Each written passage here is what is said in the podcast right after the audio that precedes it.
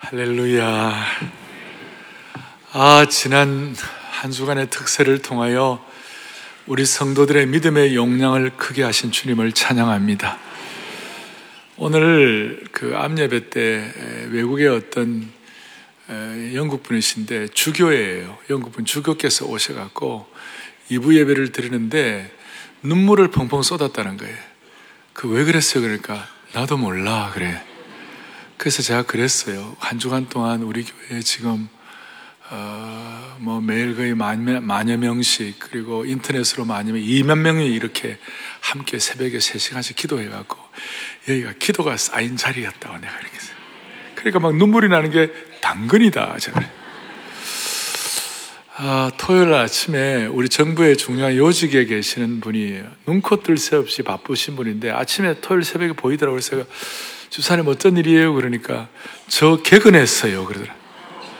어떻게 개근이 가능해요? 그러니 하여튼 개근했어요, 목사님. 음. 제가 이런 그 내용들을 경험하면서 하나님께서 이번 특세를 통하여 정말 우리 성도들 한분한 분의 믿음의 그릇을 크게 해 주신 줄로 믿습니다. 자, 오늘 저녁부터 저희 교회는 새생명 축제의 D-Day가 되었습니다. 그리고 이제 새 생명 축제 카운트다운이 시작이 되는데 올해는 조금 독특합니다. 82년도부터 저희가 지난 시간 동안 한 해도 빠지지 않고 이 귀한 새 생명 축제를 했는데 늘 저희들은 부활절에 품은 생명 대각성에 추수하자 그렇게 해서 한 5, 6개월 열심히 준비하는데 올해는 부활절에만 품지 말고 새해부터 품은 생명, 새해부터 연초부터 그렇게 해서 저희들이 집중을 해왔습니다. 오늘 이 밤에 주실 큰 은혜가 있을 줄로 믿습니다. 이 밤부터 날로 내리는 알터인데 어, 새생명 축제를 위하여 우리 영상팀이 영상을 준비했는데요. 제가 뭐 어떻게 하라는 말도 안 했는데 그 영상팀이 준비한 거하고 제 마음하고 똑 맞아 떨어졌어요. 그래서 어, 오늘 설교 시작하면서 이 영상을 좀 보면 어떻겠나 이 생각을 했는데 여러분은 어떻겠어요? 영상이 참 따뜻한 영상이에요. 보시겠습니다.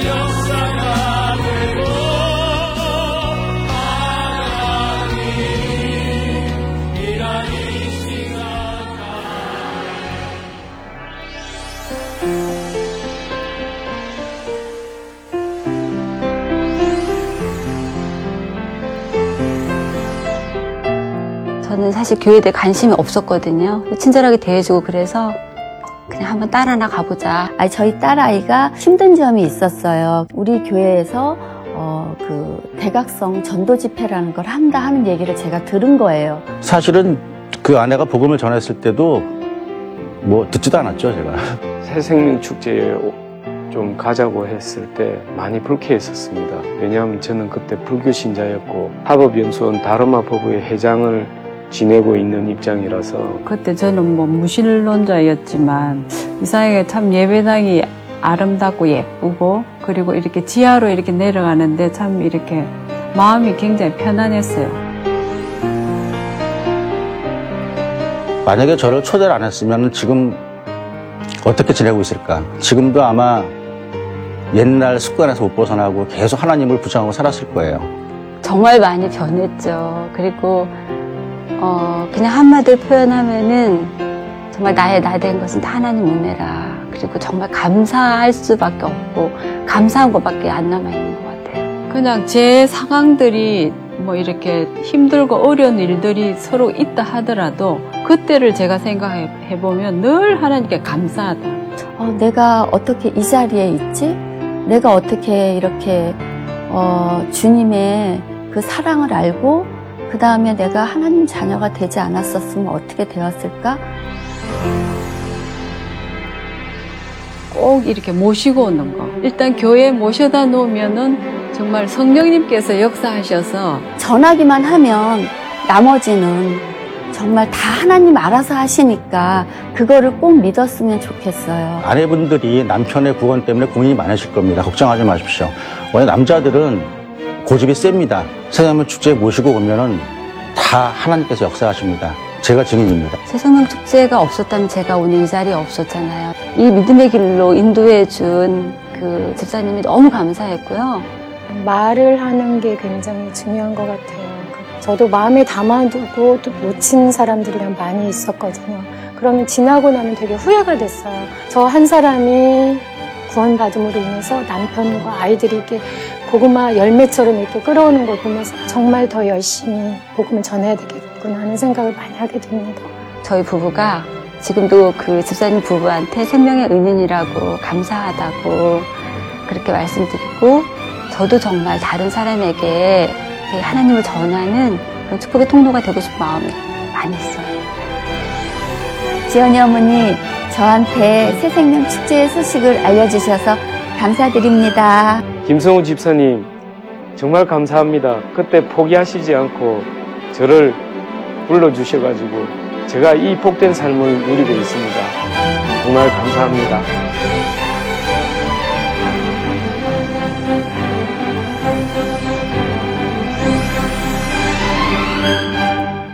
할렐루야. 아, 우리의 마음에 뭔가 울컥하는 것이 있습니다. 오늘 저는 어, 좀 복음의 핵심적인 내용을 좀 같이 다루려고 합니다. 짧은 시간이지만 그래서 성령께서 여러분들에게 생명의 소리로 들려지기를 바랍니다. 요즘 세상에 너무 복잡한 소리, 악한 소리, 무익한 소리, 상처 주는 소리가 너무 많아요. 오늘 이 말씀은 여러분들에게 진리의 음성이 되기를 바라고 생명의 음성이 되기를 바라고 우리를 살리는 음성이 되기를 바랍니다. 오늘 저는 어, 고린도전서 1장, 2장 이 내용을 앞에 놓고 어, 사람의 언변과 지혜로 하지 아니하고 사람의 말과 지혜로 하지 아니하고 그럼 어떻게 되는 것인가? 오늘 앞에 본문 앞에 1장 18절에 이런 내용이 나와 있습니다. 1장 18절을 같이 보겠습니다. 십자가의 도가 멸망하는 자들에게는 미련한 것이요 구원을 받는 우리에게는 아멘. 십자가의 도가 구원받는 우리에게 하나님의 뭐가 된다고요? 능력이 된다. 그래서 바울은 복음의 정의, the definition of gospel. 복음의 정의가 뭐냐? 복음은 모든 믿는 자에게 구원을 주시는 하나님의 능력이 된다. 그랬어요. 그래서 오늘 이 능력이 이 예배에 확인되고 이 능력을 체험하기를 소망합니다. 능력이다. 능력이다. 그리고 21절에 1장 21절에 이런 말씀이 있습니다. 하나님의 지혜에 있어는 이 세상이 자기 지혜로 하나님을 알아요 몰라요? 그래서 뭘 하신 거예요? 전도에 미련한 것으로 믿는 자들을 구원하시기를 기뻐하셨도다. 세상 사람들 전도가 미련하다. 또 뭐 십자가가 미련하다. 이렇게 말을 많이 하죠. 바울 시대 때부터 지금까지. 그런데 하나님은 복음이 믿는 자에게 능력이다. 그리고 전도에 미련한 것이 하나님의 지혜요 능력이다. 여러분, 복음이 왜 능력이 될까요? 얼마나 이것은 능력입니까? 복음이 능력되기 위하여 제가 질문하면 하겠어요? 여러분, 사랑하는 여러분들이요. 죄인을 구원하려면 얼마나 능력이 필요할까요? 죄인이 그 죄값을 해결하고 죄인이 구원받으려면 얼마나 능력이 필요해요? 이런 뜻이에요. 하나님은 천지를 창조하셨어요. 무에서 유를 창조하셨어요. 예. 그런데 천지를 창조하신 그 대단한 일이죠. 그 뭐 어떤 누구도 알 수 없는 그 천지를 창조하신 그 하나님께 천지 창조하실 때 어떻게 하셨느냐? 빛이 있으라. 말씀으로 천지를 창조하셨어요. 말씀 한마디로 천지를 창조하셨어요. 그런데 우리 죄 문제, 우리 죄값 문제, 영원한 형벌을 받을 수밖에 없는 이 죄 문제를 해결하기 위해서는 말씀 한마디로 안 됐어요. 말씀 한 부대로 우리에게 죄 없어져라 그러면 좋겠는데 그게 안 된 거예요. 어떻게 했느냐? 하나밖에 없는 only begotten son, 독생자 예수 그리스도의 피를 흘려야 되는 거예요. 그러니까 이게 복음이에요. 죄인인 우리의 오늘 이 21세기, 그야말로 4차 산업시대, AI, 인공지능 시대라고 하는 이런 시대에도 우리의 죄 문제 해결은 수천 년 전이나 지금이나 죄 문제는 똑같기 때문에 이 죄 문제 해결을 위해서는 말씀 한마디로 안 되고 뭐가 돼야 되느냐? 예수님의 피가 필요하고 십자가의 능력이 필요한 거예요. 이것이 우리에게 복음의 능력으로 나와야 되는 것이. 그래서 이게 능력이라는 거예요. 천지 창조도 말씀 한마디로 하신 그분께서 무에서 유를 만드는데도 말씀 한마디로 가능한 그분께서 우리의 죄 문제를 위해서는 하나밖에 없는 예수 그리스도를 피를 흘려 주셔야 되겠다. 이거 그냥 쫙 그냥 이것이 와닿을 때에 우리에게는 능력이 되는 것이에요. 어떤 능력이 되는가? 첫 번째는 어떤 능력이 되는가? 자기를 이기는 능력이 생기는 거예요. 자신을 정복하는 능력이 생기는 것이. 예를 들어 베드로를 보세요. 예수님을 세 번이나 부인하고 어떤 면에서 그야말로 우라통 터질 만한 그런 잘못된 인격이었는데요. 이 복음의 능력을 접하고 난 다음에 베드로가 어떻게 변한지 여러분들 잘 아시잖아요. 요한과 야고보 같은 사람은 아주 못된 성격이었어요. 그 못된 성격의 요한과 야고보가 어떻게 됐느냐? 뭐 남하고 경쟁 잘하고 그냥 자기 말, 남 자기 말 안 들으면 그냥 예수님 마 저기 하늘에서 왜 또 마가 나온지 모르겠습니다. 하여튼 어, 하늘에서 그냥 불이 떨어져 가지고 그냥 다 죽여버립시다. 아주 못된 성격인데 사랑의 사도로 바뀌게 되는 이게 복음의 능력이에요. 도마와 같은 사람은 어떻습니까? 도마? 빌립은 어떤 사람, 도마와 빌립 같은 사람은 반들반들한 합리주의자였어요. 맨질맨질한 이기주의자들이었어요. 이런 이기주의자, 반들반들한 이런 참 이성주의, 이런 사람들이, 합리주의자들이 복음의 능력을 체험하고 난 다음에 무슨 일이 벌어졌습니까? 하나님이 사용하시는, 주님이 사용하시는 멋진 그릇이 되었어요. 마가와 같은 사람은 비겁하게 짝이 없어가지고 밤에 예수님 부인하면서 벌거벗고 도망간 사람이에요. 그런 마가가 이 복음의 능력을 체험하고 난 다음에 무슨 일을 하더라도 연기하거나 아무렇게나 하지 말고 immediately 즉시 바로 해야 한다. 이런 사람으로 복음의 능력을 힘입은 사람이 된 것이에요. 그러니 여러분, 이 복음의 능력이 우리에게 왔을 때 무슨 일이 벌어지는가? 세상에서 제일 정복하기 힘든 것이 자기 자신이잖아요. 그런데 복음의 능력이 있으면 자신을 정복하고 나를 이기는 힘을 받게 되는 거예요. 나를 이기지 못한 사람은 복음의 능력이 약한 사람이에요. 예수 믿으면서도 자기의 성격과 습관 때문에 날마다 엎치락 뒤치락하고 어떤 사람은 맨날 판정패 당하고 어떤 사람은 예수를 믿어도 우리를 유혹하는 것으로부터 늘 케오패 당하는 거예요.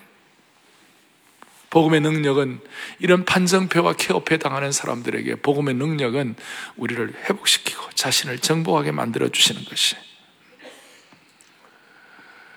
그리고 복음의 능력은 자신을 정복할 뿐만 아니라 복음은 우리를 전도자로 만들어 주시는 것이 복음을 선포하는 선포의 능력을 갖도록 만들어 주시는 것입니다. 오늘 저희부터 있을 이 새생명 축제에 이 복음의 능력이 우리 자신을 정복하고 복음의 핵심을 선포하는 그런 선포자로 무장시켜 주시기를 바랍니다. 복음 전도 자체가 능력인데 이것이 능력 되기 위하여 우리에게 꼭 필요한 것이 있고 버려야 할 것이 있어요. 버려야 할 것부터 먼저 하겠어요. 버려야 할 것이 뭔가? 무용지물이 뭔가? 복음 전도에 대해서 무용지물이 뭔가? 1절에 이렇게 나와요. 2장 1절에 형제들아 내가 너희에게 나아가 하나님의 증거를 전할 때에 뭐라고 되어 있습니까? 말과 지혜의 아름다운 것으로 아니하였다. 그래서 버릴 것이 뭐냐? 말과 지혜의 아름다운 것. 오늘 말씀한 대로 말하면 사람의 언변, 다른 우리 번역판에는 사람의 언변과 사람의 지혜의 아름다운 것으로 하지 않는 것. 그러니까 사람의 언변과 사람의 지혜의 아름다운 것을 버리라 그 말이에요. 이게 무슨 말인가? 복음 전도하는데 말과 지혜가 필요 없다는 것이 아니에요. 복음 전도하는데 문제는 말과 지혜의 아름다움, 그거 너무 의지하지 말라는 것이. 당시에 바울 사도 시대에는 그야말로 변증, 이 논리, 수사학, 철학, 웅변 이런 것들이 굉장하게 힘이 있었어요. 사람들이 그래서 수사학을 공부하고 웅변을 공부해 가지고 사람들의 마음을 쫙 끌어가는 거예요. 바울 사도로 말하면 수사학, 철학, 논리학 이런 것에서는 대가였어요. 변증의 대가였어요. 그런데 자기 자신을 살펴보니까, 복음과 살펴보니까, 이 논리, 철학, 이성이 다 중요하긴 하지만, 여기에 아름다움이란 예를 들어서 논리학의 아름다움이다. 요즘 우리 소년 전부터 우리가 좀 이렇게 바람이 불었던 인문학의 풍성함이랄까, 인문학 이런 이런 것들을 너무 의존하지 말라는 것이. 그 아름다움을 너무 숭상하지 말라는 그렇게 되면 그렇게 되면 복음의 능력을 체험할 수가 없다는 거예요. 왜 이런 얘기를 하느냐면 바울이 사도행전 17장에 사도행전은 바울의 복음행전 아닙니까? 그 복음행전을 복음을 선포할 때 바울이 뭐 에베소에 가서 복음을 전하고 로마에 가 복음을 전하고 저 안디오에 가 복음을 전하고 다 하는데 사도행전 17장에는 아테네 지금 그리스 아테네 그 당시 아테네는 철학과 이성과 문화와 이 모든 것들이 중심지예요. 바울이 거기 가서 바울이 갖고 있는 수사학과 논리와 그 다음에 철학의 아름다움을 가지고 막 복음을 선포했어요. 수많은 영혼들이 돌아올 줄 알았는데 실패. 거의 돌아오질 않았어요. 거기서 바울이 너무 귀한 걸 깨달은 거예요. 아, 사람의 말과 지혜가 필요하지만 사람의 말과 지혜의 아름다움 그 자체가 숭상되어 갖고는 복음의 능력이 선포되지 않는구나. 나는 다시는 뛰어난 수사학이나 철학이나 사람들이 보기에 멋있는 말로 복음을 전하지 않겠다. 인문학의 풍성의 아름다움으로 말씀을 전하지 않겠다. 여러분, 이건 제 말이 아니에요. 제가 그렇게 얘기한 게 아니고 사절에 그렇게 나와 있어요. 사절 보겠습니다. 내 말과 내 전도함이 그다음 뭐예요? 설득력 있는 지혜의 말로 하고 하고 하고 하지 아니하고 그다음 뭐예요? 다만 성령의 나타나심과 능력으로 한다. 아멘. 그러므로 우리가 집중해서 생각할 것은 복음 전도는 사람의 말과 지혜가 필요 없다는 것이 아니라 사람의 말과 지혜의 아름다움을 초월한다. 초월한다. 이것이 복음의 생명인 줄로 믿습니다. 그 이걸 깨달으면 사람의 말과 지혜의 아름다움을 하지 않 깨달으면 복음의 본질에 대해서 눈을 뜨는 것이. 복음의 본질은 뭔가 J.I. 패커 같은 그런 우리 신학자는 복음의 본질에 대해서 이런 얘기를 합니다. 뭐라고 하냐면 사람들의 회심을 이끌어내는 것이 복음 전도의 본질이 아니다. 이 무슨 말인가? 우리는 흔히 사람의 말과 지혜로 하자. 여기에 대해서 우리가 다 눈을 뜨게 되면 말이죠. 우리는 복음 전도할 때, 아, 저 사람 예수 믿어야 된다. 회심해야 된다. 그걸 우리가 기대하고 또 크게 보면 그것이 맞아요. 맞는데 핵심의 출발은 뭐냐면 복음 전도의 본질은 회심이라기보다도 먼저는 뭐냐면요. 복음의 선포에 있다 이 말이에요. 우리가 회심을 기대하고 하면 기도하고 좋, 좋긴 한데 회심만을 자꾸 생각하면 마음에 뭔가 이렇게 야 이거 내 힘으로 할 수 있나? 내 능력으로 할 수 있나? 그러면서 자꾸 이렇게 좀 움츠러드는 것이에요. 그러니까 복음의 능력이 약화되는 거예요. 그런데 이게 영적으로 들어가 보면요. 회심을 하게 하면 너무 감사하고 설령 회심이 좀 없다 하더라도 사람들이 주님 앞에 뭐 결, 결단을 좀 바로 안 한다 하더라도 중요한 것은 복음의 본질은 선포에 있다 이 말이 알겠습니다. 선포하는 것이다. 회심하지만 않으면 어떡하지? 이렇게 염려할 필요가 없다는 거예요. 왜냐하면 복음 전도의 목적은 1차적으로 사람들의 회심에 있는 것이 아니라 생명의 복음 자체를 선포하는 데 있다 이 말이에요. 그래서 바울은 너무나 놀랍게 바울은 자기 자신을 철학자로 말하지 않았어요? 자기 자신을 무슨 도덕주의자로 말하지 않았어요? 세상에 무슨 현자나 스승이나 구루로 말하지 않았어요?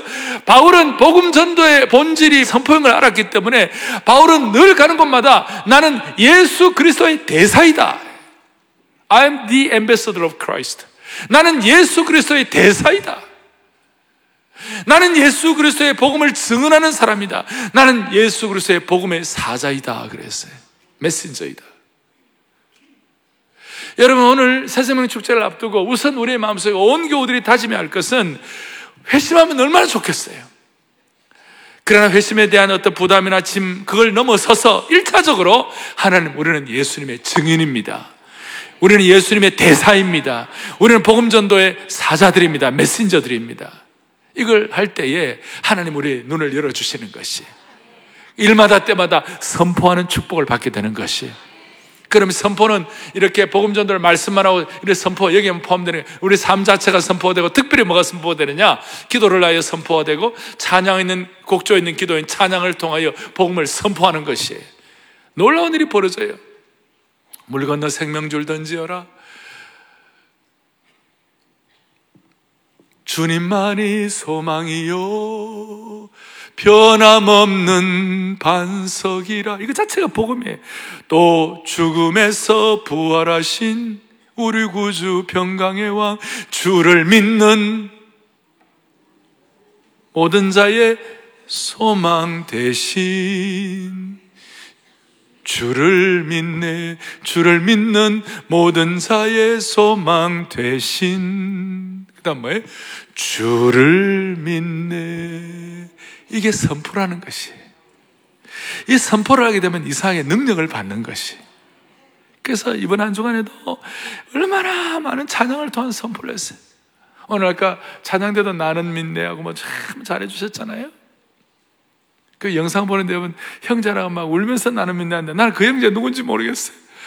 백배의 축복을 받게 해주옵소서. 뭐, 그 마음에서 그냥 그냥 자기가 그 찬송 그냥 눈물로 선포하는 거예요. 그냥. 그럴 때에 복음 전도가 부담이 아니라 특권이 되는 것이. 막 이게 막 하고 싶은 거예요, 이것이.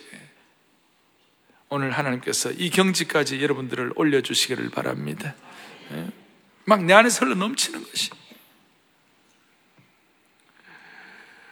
이 선포를 하면 어둠은 물러가게 되어 있습니다. 이 선포를 하면 빛이, 빛의 능력이 나타나는 것입니다. 이 선포를 하면 새 마음과 새 힘을 주시는 것입니다. 그리고 자연스럽게 태신자를 모시고 나올 수 있는 것이 오늘 이 선포가 여러분들에게 자연스러워지기를 바랍니다. 내 말과 내 전도하며 사람의 말로 잊지 아니하고 어, 그걸 깨닫는 분들이 할 수 있는 복음 선포의 능력이 와 닿았으면 좋겠습니다. 이게 우리가 정리해야 할 것이고 또 하나는 뭐냐? 꼭 필요한 것이 있어요. 필요한 것이 뭐냐면 2절 보겠습니다. 내가 너희 중에서 예수 그리스도와 그의 뭐 외에는 십자가 외에는 십자가 외에는 십자가 못, 박히, 못 박히신 것 외에는 아무것도 알지 아니하기로 작정했습니다. 복음 전에 꼭 필요한 것이 뭐냐? 십자가에 못 박힌 것, 십자가의 복음이라는 것이. 바울이 왜 이런 말씀을 합니까? 바울은 오직 예수님, 오직 예수님의 십자가, 오직 예수님의 부활, 오직 예수 그리스도의 십자가를 통하여 죄 사함 받는 하나님의 선물. 이것만 전하겠다는 것이.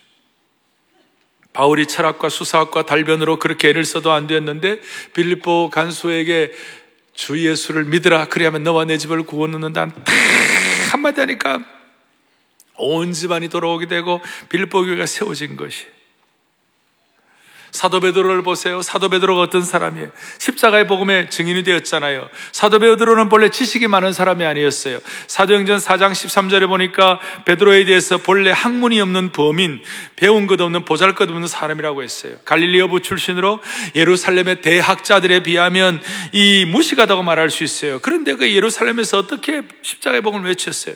사도행전 2장 28절에 보니까 주께서 생명의 길을 내게 보이셨으니 주 앞에는 기쁨이 충만하다. 그리고 36절 보니까 이렇게 나와 있어요. 함께요. 너희가 십자가에 못 박은 이 예수를 하나님이 주와 다시 한번 하나님이 십자가에 못 박인 예수 그리스도 하나님께서 뭐예요? 주님과 그 다음에 그리스도 Christ 그리스도란 말이 뭐예요? 내 삶의 어떤 문제도 다 해결할 수 있는 분이 그리스도시다 그 뜻이에요. 이걸 선포하고 나니까 봐도 37절에 수많은 사람들이 이 말을 듣고 마음에 찔려가지고 어찌할꼬 어찌할꼬 어찌할꼬 어찌할꼬 여러분 십자가의 복음이란 말이 뭐예요? 우리를 대신하여 죄의 저주를 받으셨고 십자가에서 우리를 대신하여 죄의 진노와 형벌을 받으셨다. 단순히 십자가 돌아가신 이 것이 아니에요. 우리를 대신하여 죄의 저주와 죄의 형벌과 죄의 진노를 주님이 받으셨다. 그 뜻이에요. 그걸 깨달을 때 사람들이 우리가 어찌할꼬 어찌할거 해가지고 남자만 3천 명이 돌아온 거예요. 남자만 3천 명이니까 5천 명, 6천 명 수많은 사람들이 한꺼번에 깨지는 것이. 그래서 이 십자가의 복음만 전하기로 하겠다. 십자가의 복음의 능력은 대체적으로 십자가의 복음은 첫째, 우리가 어디서 왔는가? 인생의 기원. 둘째, 우리가 지은 죄들을 어떻게 해결할 것인가? 인생의 죄 문제. 셋째, 우리는 무엇을 위해 사는가? 인생의 목적. 넷째, 우리는 어디로 가고 있는가? 인생의 방향. 이 네 가지를 한꺼번에 다 해결해 주시는 것이. 오늘 여기는 귀한 분들 많이 계시고 많이 배운 분들도 많이 계시고 아, 여러분 아무리 많이 배우고 하지만 예수의 십자가의 복음이 왔, 없을 때는 어디서 왔는지 몰라요. 사람들이 도 닦으려고 저 산에 들어가 가지고 여러분 도사들 옛날에 면벽군연이란 말 들어봤어요? 면벽군연? 벽이랑 돌 앞에다가 나를 대해 가지고 9년 동안 돌을 닦아도 내가 어디서 왔는지 모르는 것이. 어디로 가는지를 몰라요. 무엇을 위해 살아야 할지 몰라요. 그런데 우리 십자가의 복음은 이걸 우리에게 선명하게 드러내 주시는 것이에요. 여러분 어디서 왔는지 몰라요? 아이고야 대답이 이러시면 제가 어떻게 해요? 하나님 우리를 창조하셨잖아요 그렇잖아요. 우리는 예수 그리스도의 십자가의 복음의 십자가의 피의 은혜를 통한 하나님의 자녀가 된 것이 아니에요. 우리는 뭘 위해 살아야 되는가 뚜렷이 알죠. 뭘 위해 살아야 돼. 우리가 어디로 가야 할지 우리 명확하게 아는 사람들이에요. 그래서 여러분 이 강단에서 십자가가 빠지면요 좋은 강의밖에 안 돼요. 교회가 십자가와 함께 사역하지 않으면 그냥 착한 일영 비영리 단체밖에 안 되는 것이에요. 교회는 십자가가 있기 때문에 십자가의 복음이 선포되는 강단이 있는 것이고 십자가가 있기 때문에 십자가의 능력이 선포되는 하나님의 공동체가 되는 것이에요. 그러니 십자가의 복음이 들어갈 때마다 얼마나 능력이 나타나. 이 간단하지만, 이 심플하지만, 여기 파워풀한 거예요. 제가 복음의 능력 이게 준비하다가 간단하지만 좀 힘 있는 설교가 없나 하고 쫙 살펴봤더니, 야 다섯 단어 설교인데요. 12만 명이 회개했어요. 다른 얘기 안 했어요. 그리고 그 설교자도 좀, 좀 멍청했어요. 어리버리했어요. 근데 12만 명이 돌아왔어요. 요나서 3장 보여요. 요나서 3장 4절 시작. 40일이 지나면 40일이 지나면 니느웨가 무너지리라. Just five. 다섯 단어에. 이거 딱 듣고 사람이 깨져. 요나는 그냥 뭐, 뭐, 요나는 그냥 하나님 말씀 불순종하고 도망가다가 잡혀가지고 할 수 없이 억지로 복음 선포에 대한 어떤 그 책임을 맡아가지고. 막 그냥 목자의 심정과 사랑하는 마음 가지고 막 눈물로 한 것이 아니라 야 40일 지나면 다 죽는다. 그런데도 12만 명이 돌아오는 거예요 12만 명이. 하나님의 역사예요 사랑하는 여러분 오늘 이 복음의 능력이 있기를 바랍니다. 알겠죠? 십자가의 복음과 오늘 이것은 바로 성령의 능력이에요 4절에 보니까 내 말과 내 전도함이 설득력 있는 지혜의 말로 하지 아니하고 오직 다만 오직 only 성령의 나타나심과 능력으로 하겠다 그랬어. 우리에게 필요한 십자가의 복음과 성령의 능력인 줄로 믿습니다. 좀 전에 말씀드렸던 다섯 단어에 10만 명이 돌아온 것은 복음의 능력인 것입니다. 외치고 난 다음에 회심과 그 다음에 변화와 깨어짐과 돌아오는 것은 성령이 하시는 것이에요. 요한일서 5장 6절을 다 같이 보겠습니다. 성령이 함께요. 증언하는 이는 누구이시니? 성령은 뭐예요? 진리시다. 그래서 조한 스타트 목사님은 이렇게 말씀하여요. 성령님은 모든 언어의 장벽을 허물 수 있는 위대한 동력자이시다. 여러분, 누가 사람을 바꾸어요? 누가 사람의 마음을 사로잡아 귀를 기우도록 설득할 수 있겠어요? 예수님이 하나님의 아들이시다. 누가 설명할 수 있겠어요? 예수님이 십자가에 돌아가셨는데 바로 당신을 위해 죽으셨다. 2000년 전에 있었던 이 사건을 여러분의 자신의 능력으로 어떻게 받아들일 수가 있겠어요? 초라하게 돌아가신 젊은 예수 그리스도가 우리의 구세주와 증인이 된 주님이 되신다는 사실을 어떻게 설득할 수 있겠어요? 이것이 성령의 능력입니다. 성령이 하시는 것입니다. 막 이상한 마음이 마음이 막 뜨거워지. 우리가 예수 믿고 구원받아 이와 같이 계속 한 번, 두번 나오는 거는 사람에게 뭐 이렇게 생각이 돼가지고 올 수 있다 하지만 우리 평생 나와서 예배 드리고 가는 것은 성령이 역사하시는 것이에요. 그래서 오늘 사람의 말과 지혜는 우리가 무용지물이라고 생각하고 아름다움은 무용지물. 우리에게 중요한 십자가의 복음과 성령의 능력인 줄로 믿는 것이 참 기가 막히죠.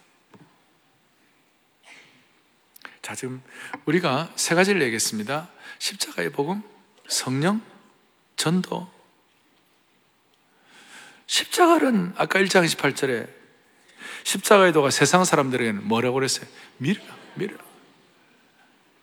세상 사람들 십자가를 미르라 보는 것이고 그 다음에 성령이 중요하다고 그랬는데 성령의 능력은 고전 2장 14절 이렇게 나왔어요. 고전 2장 14절 보겠어요.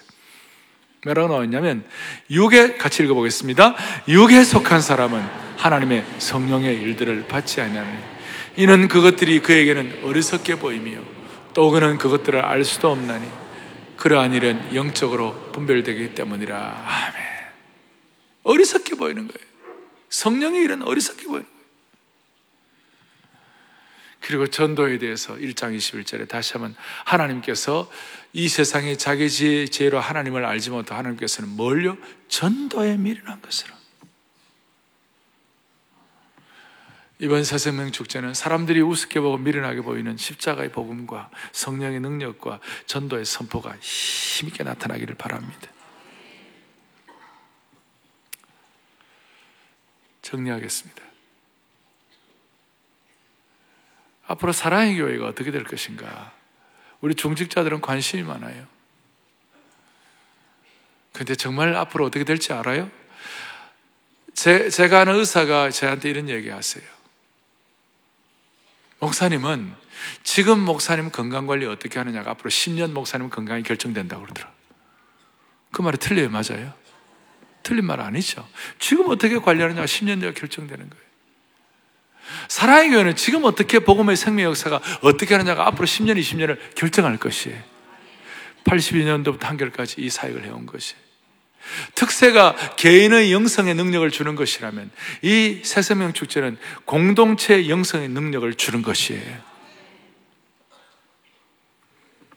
제가 새생명 축제를 할 때마다 제 가슴에 좀 이렇게 도전이 되었던 이런 내용이 있어요. 20대 청년 하나가 성폭행과 살인죄로 체포되어 가지고 사형수로 복역을 냈습니다. 이 청년이 감옥에서 성경을 읽다가 십자가의 복음을 깨닫고 깨어져서 새 사람이 되었고 예수를 믿었습니다.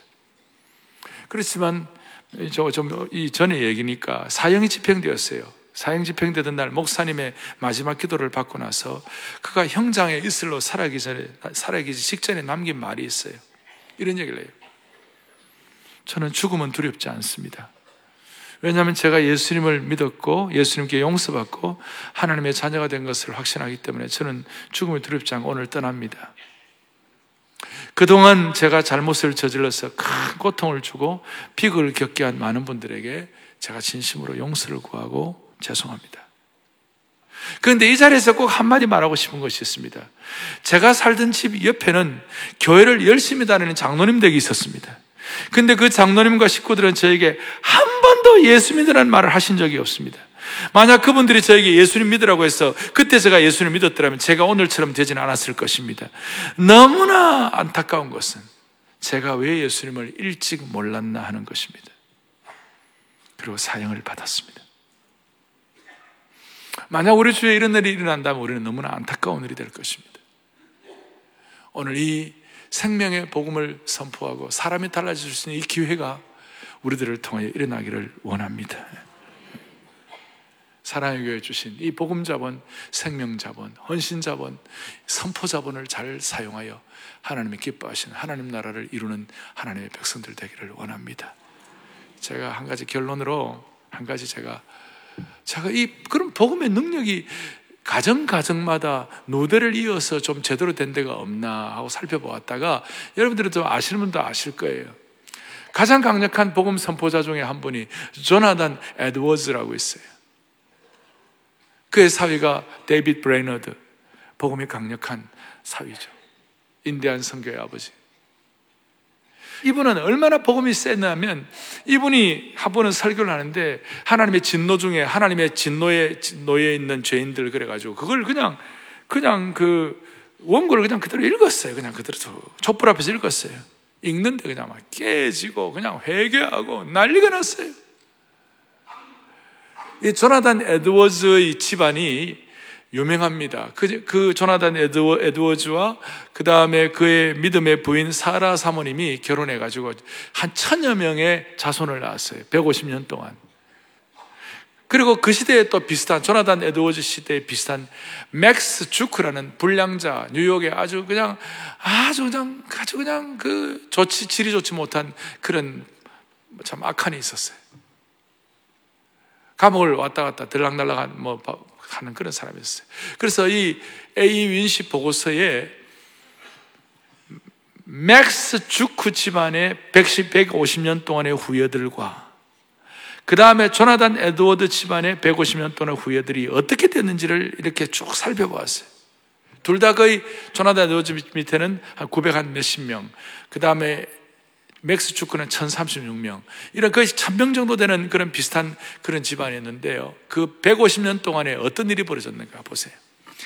조나단 에드워즈의 천여 명의 후손들 가운데 이 13명의 대학 총장, 65명의 교수, 100여 명의 변호사와 법률학교 학장, 30명의 판사, 66명의 의사, 뭐 이분들이 대단하다는 것이 아니라 이렇게 그 다음에 80명의 공직자, 미국 부통령이 포함된데 너무 감사한 것은 그 중에 300명의 목회자가 있었어요. 별로. 그리고 그 뉴욕주에, 뉴욕주에 한 푼의 손해도 끼치지 않았어요. 그런데 맥스 주크가의 천여 명의 후손들 가운데 100명이 교도소 수감, 190명. 그러니까 맥스 주크는 또 부, 믿지 않는 부인과 결혼했어요. 그래갖고 100명의, 190명의 부도덕 한 사람, 100명의 술주정뱅이, 300명이 아주 단명하고요. 그 다음에 보니까 뉴욕주에 끼친 손해가 무려 110만 달러. 그때 110만 불이면 지금 뭐 수백억이죠. 수천만 불이에요. 복음은 이렇게 역사하는 것이에요. 이 생명의 복음의 주인공들이 되십시다. 오늘 저녁부터 있을 집회에 일반 교우들도 은혜 받도록 같이 나와서 하나님께 영광 돌릴 수 있기를 바랍니다. 우리 가슴에 손을 얹겠습니다. 하나님 아버지 감사합니다. 오늘 이 말씀을 하나님의 말씀, 생명의 말씀으로 받아들여 모두가 다 복음의 능력에 증인되게 하여 주시옵소서. 오늘 저녁부터 하나님이 이 나라를 살리고 이 민족을 살리고 우리 개인과 가정과 시대를 살리는 강력한 십자가의 복음과 강력한 성령의 능력이 임재하는 새 생명 축제가 되게 하여 주시옵소서. 그리하여 우리 온 성도들 자신도 살고 시대 살릴 수 있도록 회심은 주님께 맡기고 복음 선포의 귀한 선봉장들로 삼아 주셔서 일마다 개인마다 우리를 보호하시는 하나님의 능력을 깨닫게 하여 주시옵소서. 우리 주 예수 그리스도를 받들어 간절히 기도 올리옵나이다. 아멘.